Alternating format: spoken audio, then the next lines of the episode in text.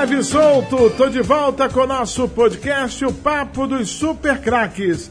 E no episódio de hoje, meus amigos, vamos falar sobre as contratações feitas pelos grandes clubes do futebol carioca, projetando a temporada de 2020. Muita coisa ainda vai acontecer nos próximos dias, mas sem dúvida, aos poucos, o futebol do Rio se reforça. Talvez não com aquela capacidade que todos gostariam. Talvez apenas o Flamengo conseguiu contratar grandes jogadores. E nesse episódio eu estou ao lado do Rubem Leão, do Marcos Coelho e do Wellington Campos para falar sobre esse tema. Gostou, por exemplo, das contratações apresentadas pelo Flamengo, Rubem Leão? Claro que sim. O Flamengo contratou de acordo com a sua necessidade para ter um, reservas à altura dos titulares. Por exemplo, o Gustavo Henrique para a zaga. O Rodolfo foi embora, só tem dois zagueiros, vem o Gustavo Henrique pode entrar na zaga no lugar de qualquer um dos dois titulares. Depois no meio de campo, o Thiago Maia, porque só tinha dois, o Gerson e o Arão. Precisava de um outro jogador ali, veio o Thiago Maia. Então o Flamengo está contratando por setor. No ataque, o Pedro, está sendo falado, o Michael, que podem formar uma dupla de ataque, caso o Bruno Henrique e também o Gabigol, caso fique. O Gabigol ainda está com essa interrogação aí, mas saindo o Pedro pode assumir tranquilamente. E tem o Michael, que veio aí arrebentando com uma grande revelação do campeonato passado e pode jogar tranquilamente no, no time de cima do Flamengo, repetindo aquele bom futebol. E além disso, tem o Pedro, Pedro Rocha, que também tem umas características diferentes, tanto do Pedro quanto é, do Gabigol, mas pode jogar ali na frente do ataque. Então o Flamengo contratou para reforçar os seus setores, né? a defesa, meio-campo e ataque. Wellington Campos, dinheiro não ajuda, mas resolve? Ou o dinheiro não resolve, mas ajuda? O Wagner, o dinheiro ajuda e resolve, se ele for bem utilizado, né? É, posso dar o exemplo do, do Vasco da Gama. É, me, os meses de dezembro e de janeiro é interessante você visitar os sites e os jornais que eles têm lá o mercado da bola. É, e o que eu vi de jogador chegar para o Vasco da Gama foi uma coisa incrível. E apenas um jogador chegou, que foi o German Cano, argentino, que já estreou com a camisa vascaína. E mais nada aconteceu. O Vasco, na verdade, ele liberou mais de 20 jogadores, até mais, para reduzir o tamanho da sua folha salarial, até mesmo porque o pessoal do orçamento pediu para o presidente Campelo trabalhar com 3 milhões e 300 mil reais durante toda a temporada.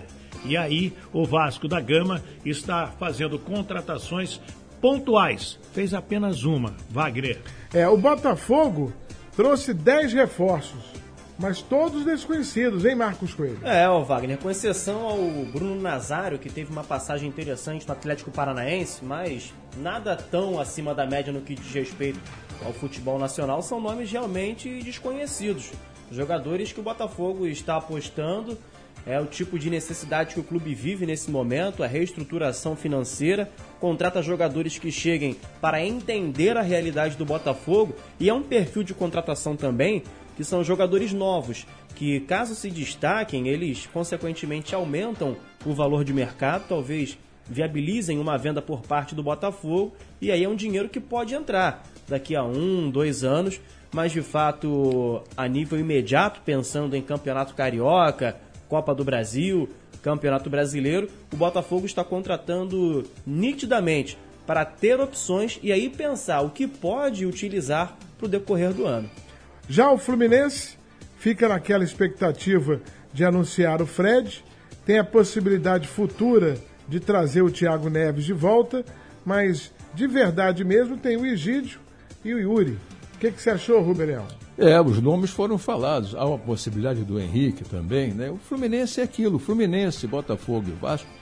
É, eles sabem que tem que contratar de acordo com o alcance do bolso. E esse alcance do bolso está tá curto, não está tão longe assim. Então são jogadores que estão disponíveis no mercado, são jogadores jovens que vão querer vestir né, as camisas do Fluminense e do Botafogo e do Vasco da Gama também para se valorizarem. Com certeza, vários desses jogadores estão chegando nos clubes do Rio de Janeiro, exceção do Flamengo, para se valorizarem, procurando, um, procurando entrar no mercado, no mercado internacional, no mercado que pague mais. Que se valorizarem, eles estão afim de criar valor neles mesmos para poder seguir carreira. E então o interesse atual é do clube que está gastando pouco e dos jogadores que estão vindo porque podem aparecer. É mais do que nunca os grandes clubes, à exceção do Flamengo, viraram barrigas de aluguel. Sim, e uma notícia repetida aqui no microfone da Rádio Tupi: clube chama jogador para renegociar seu salário para baixar o salário. É a realidade do futebol brasileiro, não só do Rio de Janeiro, não, Wagner. De todo o país, do Internacional, do Grêmio, do São Paulo, né? do, do Palmeiras, que até então era o grande investidor, para não dizer. É, é, era o investidor, mas acabou virando um grande gastador, porque não contratou bem. E o mesmo agora é o Flamengo. Será que ele está investindo bem com essas novas contratações? Paulo, Pedro Rocha no Cruzeiro foi uma lástima. Chegou machucado e saiu machucado. Será que o Flamengo verificou bem o Pedro Rocha?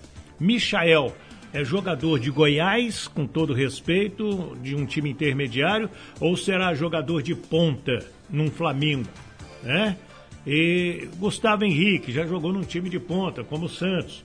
Né? Então vamos, vamos ver o que vai acontecer. O Flamengo investiu bastante. O Flamengo quer fazer um segundo time muito competitivo. Né? Já tem flamenguista brincando que o primeiro melhor time do Brasil é o Flamengo, o segundo melhor é o Flamengo B, né? por causa das contratações que estão fazendo. Então tudo isso a gente vai ver ao longo da temporada. Agora, a ordem é economizar e usar a base nos principais clubes do Brasil. Ano retrasado deu certo no Palmeiras. O uhum. time A jogou muito bem, o time B também, e o Palmeiras foi campeão brasileiro. Já no ano passado isso não aconteceu. Isso pode ser um fenômeno a ser repetido no Flamengo, Marcos Coelho? Existe a possibilidade, o Wagner. É claro que no Flamengo todos vão trabalhar para que isso não aconteça.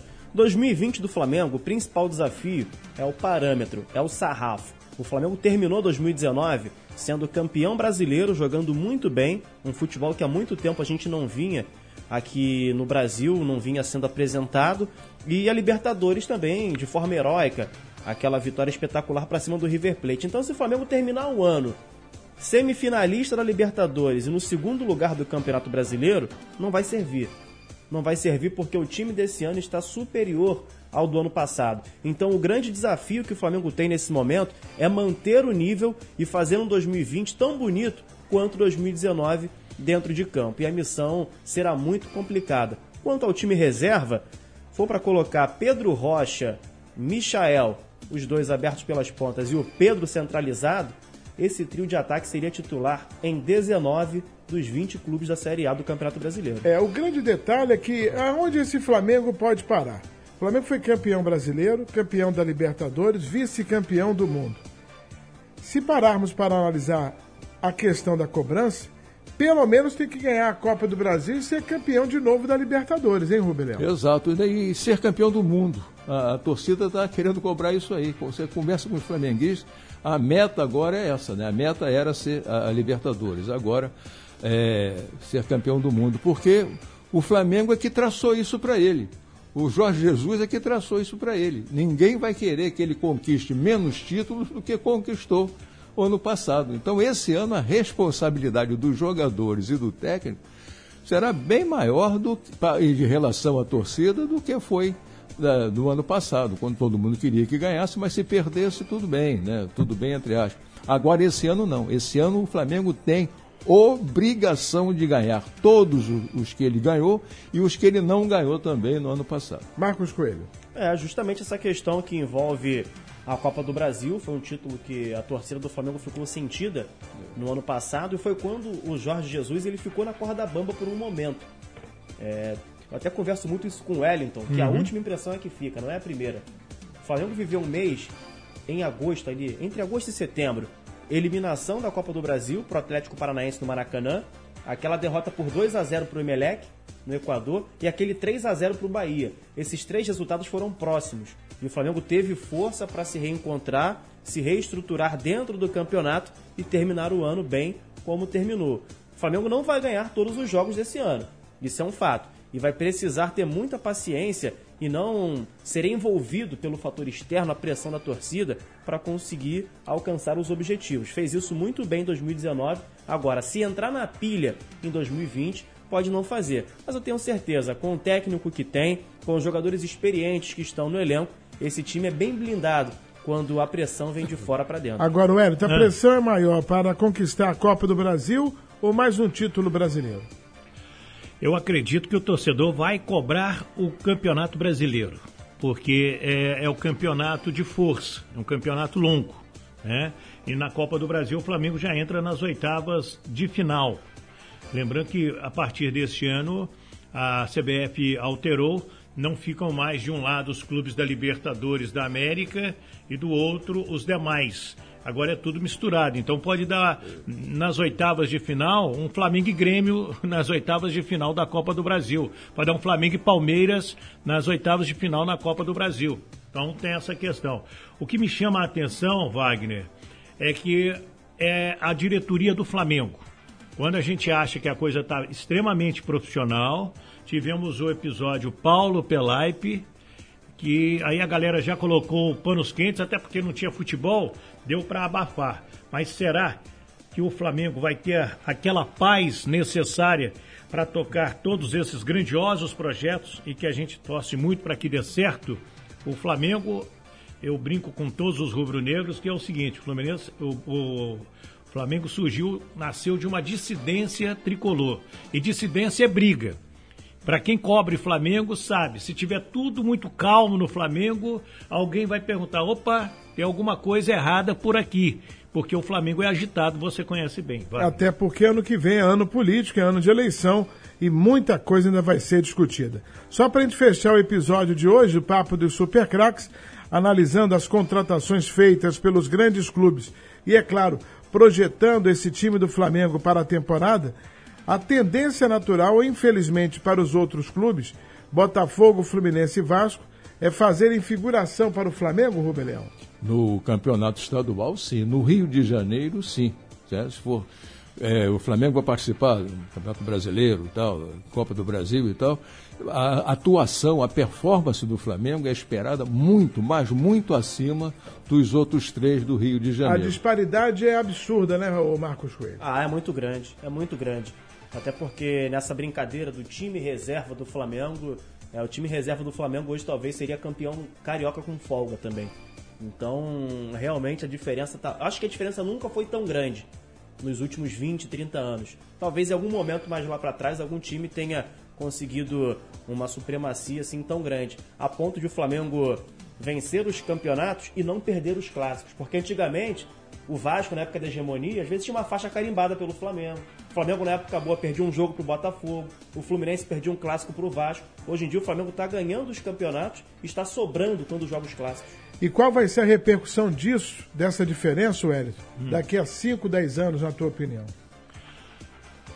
É, Wagner, é que o futebol tem que ser pensado de uma maneira muito grande, né? extremamente profissional. O Flamengo partiu para isso para grandes investimentos. É, é, é, é, ajeitar as suas dívidas, né? equacionar as suas dívidas e poder administrar. Porque os demais clubes é, do Rio de Janeiro, se eles não conseguirem é, adequar as suas finanças, eles correm o risco de se apequenarem e ver um Flamengo muito grande. Já há um movimento também junto à televisão, e já não tem mais aquela saúde financeira de, de outrora, de que haja, sem dúvida, um equilíbrio nas cotas de TV. Porque o que o Flamengo e o Corinthians estão colhendo agora, principalmente o Flamengo, é o fim do Clube dos 13 em 2011, quando os clubes eram eh, nivelados. Flamengo, Vasco, Corinthians, Palmeiras e São Paulo ganhavam a mesma faixa da televisão. No segundo bloco vinha Cruzeiro, Atlético, Grêmio Internacional, Santos, Botafogo e Fluminense e assim por diante. Então havia um, um nivelamento nas cotas da TV. Mas de repente o Flamengo disparou e os outros clubes, Flamengo e Corinthians, e os outros clubes ficaram com um orçamento muito menor. Isso também é um, um, caso a ser pensado. É, muito possivelmente isso ainda vai ser bastante discutido ao longo da temporada e vai ter um reflexo muito grande, um impacto muito forte dentro dos grandes clubes do futebol brasileiro. Estamos concluindo esse episódio do nosso podcast Papo dos Super Cracks e na próxima semana nós vamos falar sobre a reestruturação do futebol brasileiro, a questão do calendário, os problemas que são apresentados devido à falta de, tempo, de pré-temporada nesse início de ano. Isso e muito mais no nosso próximo episódio Papo dos Super Craques, só pra você.